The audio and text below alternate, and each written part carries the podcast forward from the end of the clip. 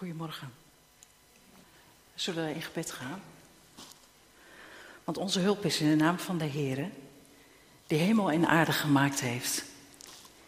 Die trouw houdt tot een eeuwigheid en nooit laat varen het werk dat zijn hand begonnen is. Genade, barmhartigheid en vrede, zij u, in de naam van de Vader, in de naam van de Zoon en in de naam van de Heilige Geest.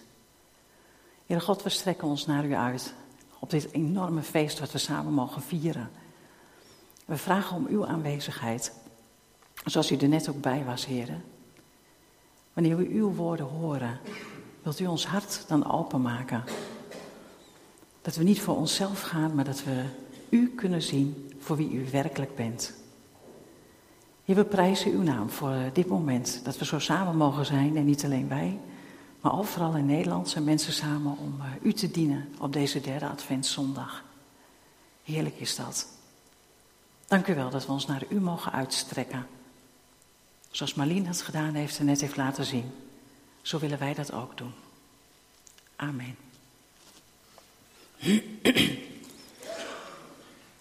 Ik zie geen signaal.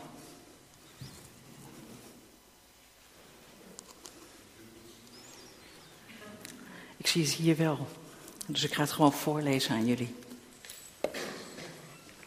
Ik wil met jullie lezen twee gedeelten. Een gedeelte uit Johannes 6 en een gedeelte uit het Oude Testament. Een prachtige psalm. Maar ik begin met, uh, met Johannes. En Jezus antwoordde de mensen en zei: Luister goed. Jullie zoeken mij niet omdat jullie mij wonderen hebben zien doen. Maar jullie zoeken mij omdat jullie brood van me gekregen hebben. En genoeg hebben kunnen eten. Maar jullie moeten je niet zo druk maken over eten. Gewoon eten is ook weer gauw verdwenen. Zoek liever naar het eten dat eeuwig leven geeft. En de mensenzoon, die kan jullie dat geven. Want God de Vader heeft mij daarvoor de macht en het recht gegeven. Maar toen vroegen ze hem, wat wil God dan dat we gaan doen? En Jezus antwoordde, God wil dat jullie geloven in de man die hij heeft gestuurd. En ze antwoordden hem, maar welk bewijs geeft u ons dat wij in u moeten geloven? Waaraan kunnen we dat zien? Wat voor teken geeft u aan ons? Onze voorouders, die hebben in de woestijn manna gegeten. Kunt u iets doen wat bijzonderder is dan dat? En Jezus antwoordde en zei: Luister goed, ik zeg jullie dat Mozes jullie niet het echte brood uit de hemel heeft gegeven. Mijn hemelse vader, die geeft jullie het echte brood uit de hemel. Want alleen dat brood geeft leven aan alle mensen en is het echte brood van God.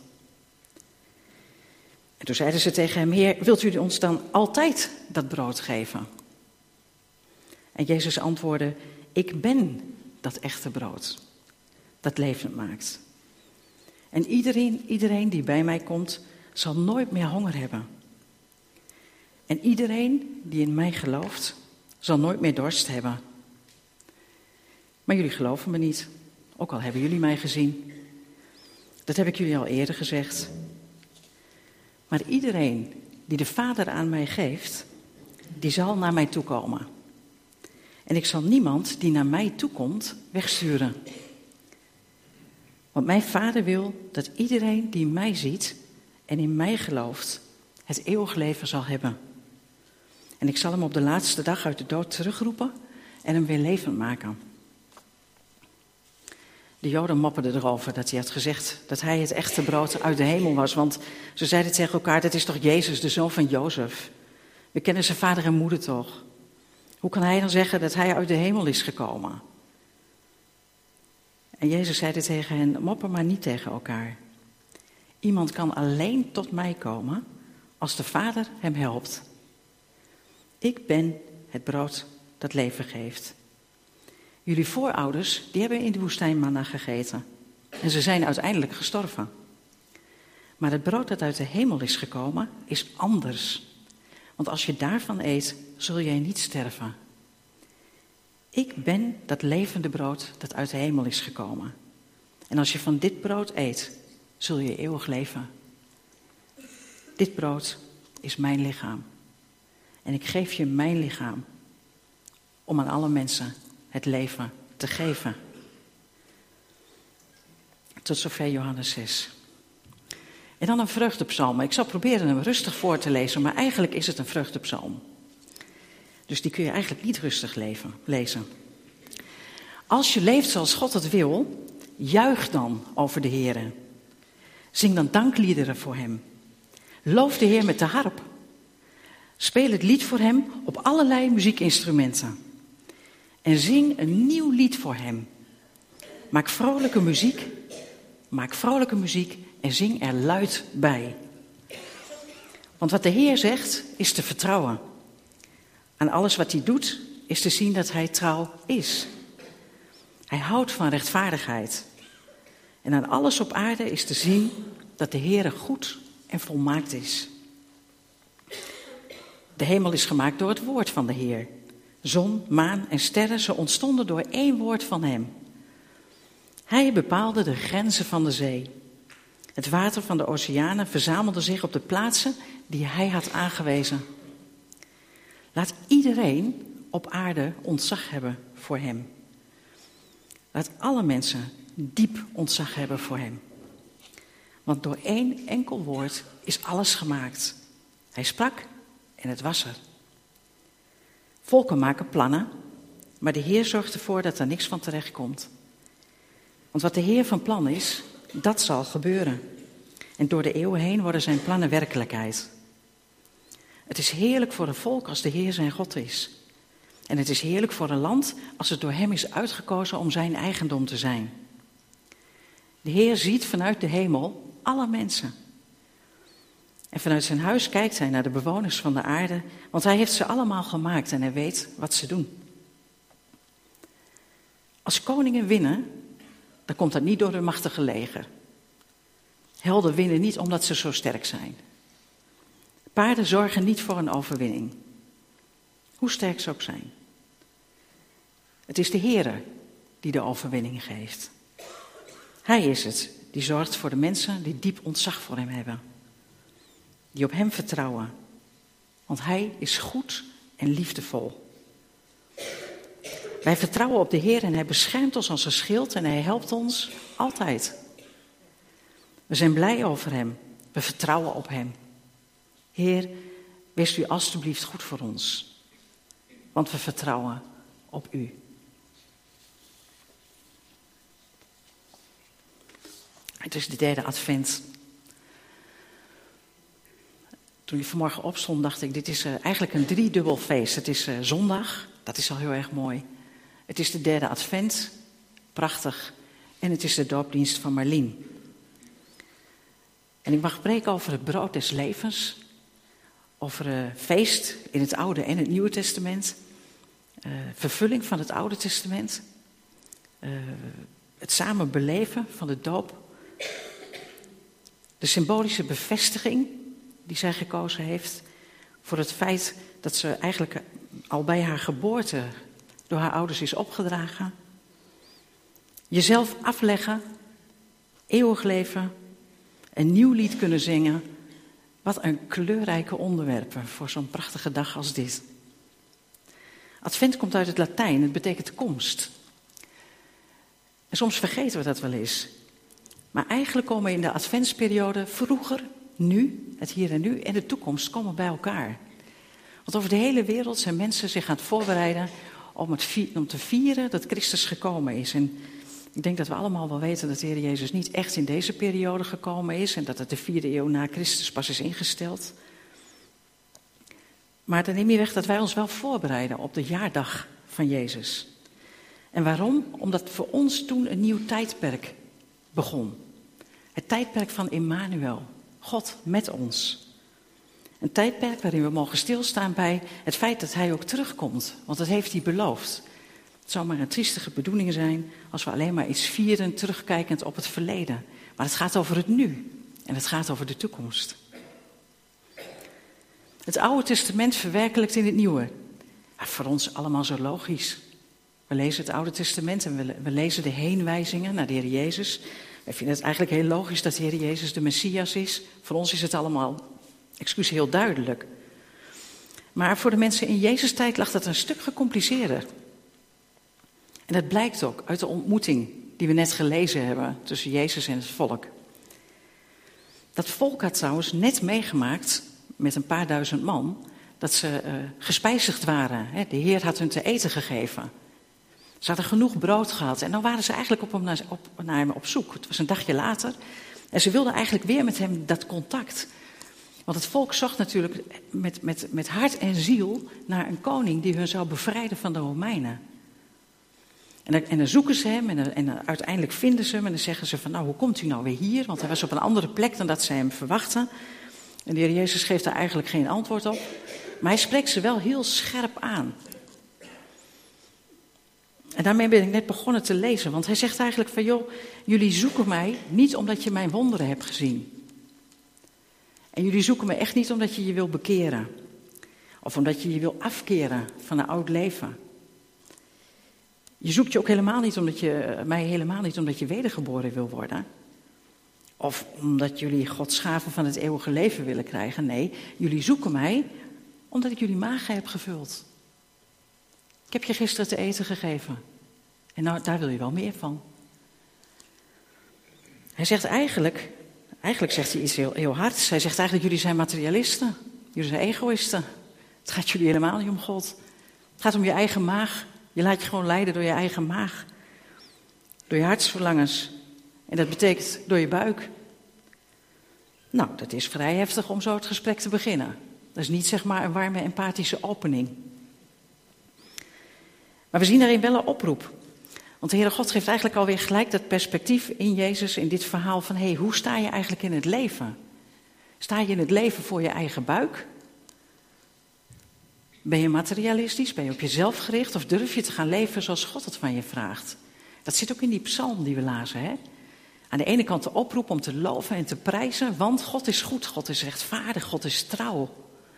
En aan de andere kant het wereldbeeld van uh, de heersers en de paarden en de sterkte en de macht. Het dingen hebben, het dingen bewerken. Er is nog niet zo heel veel veranderd. Het Oude Testament loopt door in het Nieuwe Testament. En eigenlijk zien we al dat David in, uh, in zijn psalm die twee tegenover elkaar zet. En eigenlijk daar al zegt van, joh, wat hebben wij daar moeite mee soms om ons egoïsme en materialisme los te laten en gewoon te gaan loven en prijzen met instrumenten. Gewoon voluit, hardop. Geen droefgeestige toestanden. Maar maak er een feestje van. We vroegen aan Marlien vanmorgen bij het bidden: kunnen we nog wat voor je doen? Nee, zegt ze, ga er maar een feestje van maken vandaag. Nou, prachtig. En daar roept die psalm ook toe op. Maak er een feestje van, maar wel met God centraal. Jezus wijst de mensen hierop dat er wat anders is dan alleen maar dat brood wat ze willen hebben. Dat brood wat ze hebben gehad die dag daarvoor. En dat er meer was dan dat ze op konden eten. Ja, en dat zijn wel Joden. Dus ze overleggen ook even bij zichzelf van, hmm, dat is wel wat, hè, zo'n brood. Zo'n brood wat eeuwigdurend is, dat is natuurlijk wel fijn. En uh, daarom vragen ze ook aan hem, wat moeten we ervoor doen? Want niks is gratis natuurlijk, hè. Wat moeten we ervoor doen? Dat willen we wel. Maar ja, dan horen ze wat ze moeten doen en dan houdt het op. Want het enige wat de Heer Jezus zegt is, dan hoeven jullie alleen maar te geloven in mij. Dat de Vader me gezonden heeft en dat ik gekomen ben naar deze aarde. Dat zegt de Heer. En dat is eigenlijk alles waar het om draait. Dat is wedergeboorte, hè? Wedergeboorte is niet overgaan van de ene kerk naar de andere of van de ene religie naar de andere. Dat is niet wedergeboorte. Wedergeboorte is een nieuw leven beginnen wat je van boven krijgt. Tegenover een leven zoals we dat gekregen hebben, een aards leven zoals we geboren zijn op aarde. En daar nodigt de Heer Jezus ze voor uit. Durf maar in mij te geloven. Geloof maar in Hem die mij gezonden heeft. En daar zit een flinke bottleneck. Want als je de discussie volgt, dan zien ze dat ze wel eigenlijk wel alles willen doen, maar ze willen niet geloven. Niet in Jezus. Ze willen wel wat zien, hè? ze willen graag nog meer wonderen zien en tekenen en nog bijzonderder. En misschien gaan ze dan geloven, zeggen ze. Maar weet je, wonderen op zich, Wonderen op zich maken geen geloof, hè? Want ze hebben net een reuze wonder gezien. Ik heb nog nooit zo'n massa mensen gespijzigd zien worden. En toch geloven ze niet. Dus Jezus' woorden zijn heel hard te verteren. En bovendien hebben ze in hun traditie, het Oude Testament, hebben ze al iets met brood en wonderen. Hè? En daar refereren ze ook aan. Van ja, onze voorouders, die kregen manna. Dat is een wonder, dat kregen ze uit de hemel. Dat gaf Mozes aan ze, dat was een wonder. Kun jij meer doen dan dat dan, Jezus? Als je naar manna kijkt, was het ook bijzonder, hè? Want dat proberen ze ook te bewaren. Dat wilden ze, ik weet niet of je dat kent, dat ze het willen oppotten, dat ze het willen bewaren tot wat langer. En dat kan dan niet. Het is gewoon goed, één dag. God geeft het en het is genoeg. Je hoeft niet op te potten. Geen materialisme, geen egoïsme, geen ik een beetje meer dan jij.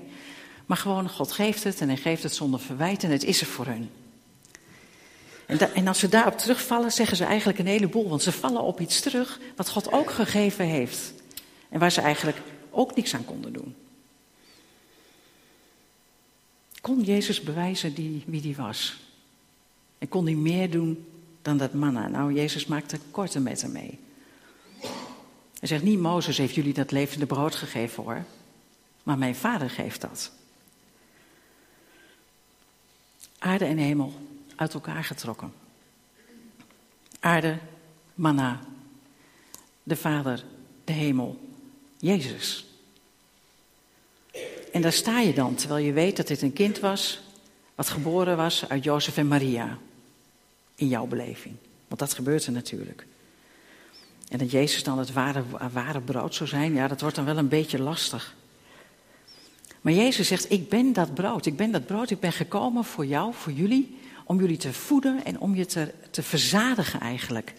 Dat is ook waarom het zo fijn is om kerst te vieren. Dat we vieren niet het alleen dat Jezus gekomen is naar ons, maar dat hij gekomen is met een doel om dat levend woord te zijn. En Jezus verbindt dan ook heel mooi dat manna, uh, het brood wat je kunt nemen, maar waarna je nog steeds sterft, met wie hij is en met wat hij voor ons kan betekenen. Een geestelijke verandering, een vernieuwing. Hè, daar hebben we getuigenis van gehoord. Wedergeboren worden in eeuwig leven. Het, en het leven hier houdt wel op. Maar ons geestelijk leven houdt niet op. Want we weten, we gaan, ook, we gaan nog heel lang door, Marlien. Dat zei ze net ook, hè? ik wil nog heel lang door, niet alleen hier. Nou, dat is ook niet zo. En als we het dan toch over derde advent hebben en kerst, is het mooi om die lijn te zien. dat Jezus geboren is in Bethlehem. En Bethlehem betekent broodhuis. Want Bethlehem verzorgde al het graan voor Jeruzalem. Daar werd, daar werd voor gezorgd. En Jezus is het levende brood. En hij leert ons bidden. Geef ons heden ons dagelijks brood. En dan zo wonderlijk en vergeef ons onze schulden. Hij is het brood. Hij is de weg. Hij is de waarheid.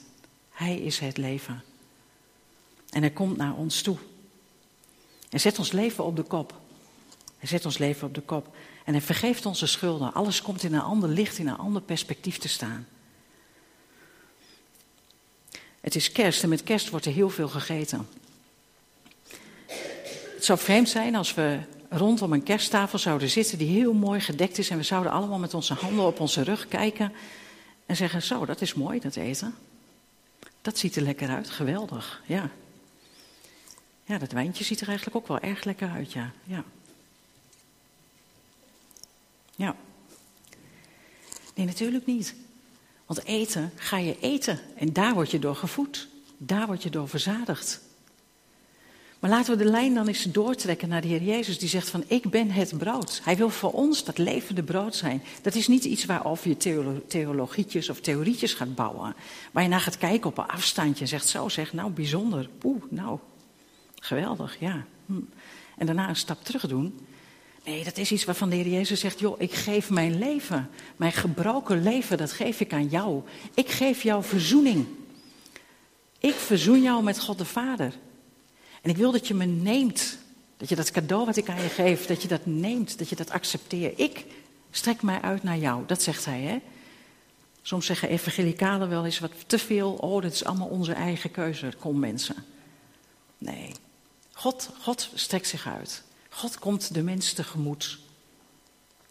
Hij komt dichterbij. Hij zegt: geniet er maar van. Geniet van mij persoonlijk, dat zegt de Heer Jezus eigenlijk. Het is een persoonlijk iets tussen jou en hem. Ik kan niet eten voor mijn buurman, ik eet mijn eigen maaltijd. En zo wil de Heer Jezus ook een relatie met ons. Hij wil het levende brood zijn voor jou, in relatie met jou. Hij is gekomen, hij heeft zijn stap gezet, zijn leven verbroken. En hij staat nu eigenlijk ook voor ons. En wat doen wij? Voor de Joden was dat heel lastig. Ze konden toch alleen maar de Heer Jezus zien als uh, niet Heer Jezus, maar als Jezus. Ze hebben toch nog hun eigen beelden, hun eigen theorieën. En daar past de Heer Jezus niet in. Het klopt niet voor hun. En als het niet klopt, dan gaan ze het ook niet accepteren. Ze houden vast aan hun eigen kader. Want dat kader vinden ze prettig. Dat snappen ze. Ze kunnen hem niet zien zoals Petrus even later zal getuigen: van hij is de zoon van de levende God. Wat een getuigenis. Hij is de zoon van de levende God. En de Heer Jezus wist precies hoe de Joden die om hem heen stonden over hem dachten. Want hij zegt, Joh, jullie willen niet eens in mij geloven, wat ik ook doe. Het gaat niet gebeuren. En omdat hij niet in hun plaatje past, komen zij niet in beweging. En terwijl zij nog aan het mopperen zijn over wie Jezus is en wat hij zegt, en dat het toch wel hard valt en dat het tegenvalt, is het zo belangrijk dat Jezus precies weet wie hij is. En in die positie blijft staan. Hij gaat ook niet twijfelen, gelukkig. Maar hij laat heel duidelijk zien van ik weet wie ik ben. Ik ben de zoon, ik ben gezonden door de vader. Oh, ik ben gezonden door de vader. Uh, ik doe niet meer mijn wil, maar ik doe wat de vader van me wil. Ik wil denken wat God de vader denkt. Ik wil doen wat God de vader doet. Ik wil ook willen wat God de vader wil. En vlak voordat hij naar het kruis gaat is het uitermate belangrijk dat hij dat ook bidt. Niet mijn wil, uw wil geschieden. Weet je, aan het begin van het hoofdstuk 6, je zou het voor de aardigheid nog eens moeten lezen, dan, dan, dan zijn er nog duizenden die voor Jezus kiezen. En aan het eind van hoofdstuk 6 staat met een paar woorden dat steeds meer mensen hem verlieten. Want er waren wel een heleboel volgelingen van Jezus, maar er waren geen discipelen. En we weten hoe het was toen hij aan het kruis hing. Hè? Er was één discipel bij en wat vrouwen. En de rest was allemaal rippedebie. Marlene heeft gekozen. Marlene heeft eigenlijk gezegd van, joh, weet je, ik weet dat dit voor mij is. Vandaag, de 16e december, is voor mij een feestdag, want ik weet mij een kind van God. Ik weet dat ik wedergeboren ben. Ik ben geboren van boven. En God verbindt zich met mijn leven. Ze wilde geen toeschouwer meer zijn. Nou was je dat toch al niet, althans ik heb je nooit zo beleefd. Maar je wilde dat levende brood accepteren. Je wilde dat aannemen. Je wilde het je eigen maken. En je wilde je wedergeboorte zichtbaar maken. En dat is best wel spannend. Kan ik me zo voorstellen. Ja, je hebt uitgesproken hoe je het gewaardeerd hebt. Dat je, kinderen, je ouders je hebben laten dopen. En dat je eigenlijk nu bevestigt wat zij voor jou wilden. En je doet iets eigenlijk in navolging van de Heer Jezus. Dat vind ik altijd zo mooi. De Heer Jezus die is natuurlijk besneden. En de Heer Jezus is door twee profeten aan het begin van zijn leven heftig gezegend. En toch laat hij zich nog dopen. En je hebt gezegd van dat wil ik ook. En symbolisch heb je net jouw oude leven afgelegd. Hè? En ben je dat nieuwe leven, wat je al lang begonnen was, dat heb je opnieuw opgepakt, heb je aangepakt. En je hebt eigenlijk aan de hele wereld laten zien in alles wat daar in de hemelse gewesten is. Ik heb een keuze gemaakt. Ik ben wedergeboren. Derde advent. Feest van voorbereiding. Feest van voorbereiding op Gods nabijheid. Voorbereiding op kerst. En eigenlijk voorbereiden op een toekomst met Hem. En het mag een feest zijn, en het gaat een feest zijn later. Zoals we dat lazen in die Psalm 33. Met alle mogelijke instrumenten. Met blijdschap. En niet een beetje zingen, maar heftig zingen. Ik zeg dat nog even omdat je er net nog niet bij was, Marlene. We hebben Psalm 33 gelezen. Zo gaat de toekomst eruit zien. En die toekomst houdt God jou en mij voor. En hij vraagt aan jou, heel persoonlijk, mag ik jouw levende brood zijn? Mag ik het zijn? die jouw leven vult? Mag ik het zijn die jou verzadigt? Want haal je het niet bij mij, dan probeer je het ergens anders te vinden. En dat hebben we gelezen in die psalm. Je kunt het op koningen niet, je kunt op koningen niet vertrouwen. Je kunt het niet verwachten van je paarden, je huis, je baan of wat dan ook. Want je kunt het allemaal niet meenemen naar de hemel. Dus Christus zegt, ik ben het levende brood. Wil je met mij die relatie aangaan? En mag ik jou voeden en mag ik jou inspireren? Laten we bidden.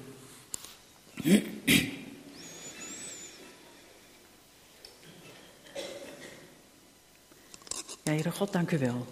Dank u wel dat u een God bent die u zelf van dichtbij hebt getoond. De Almachtige.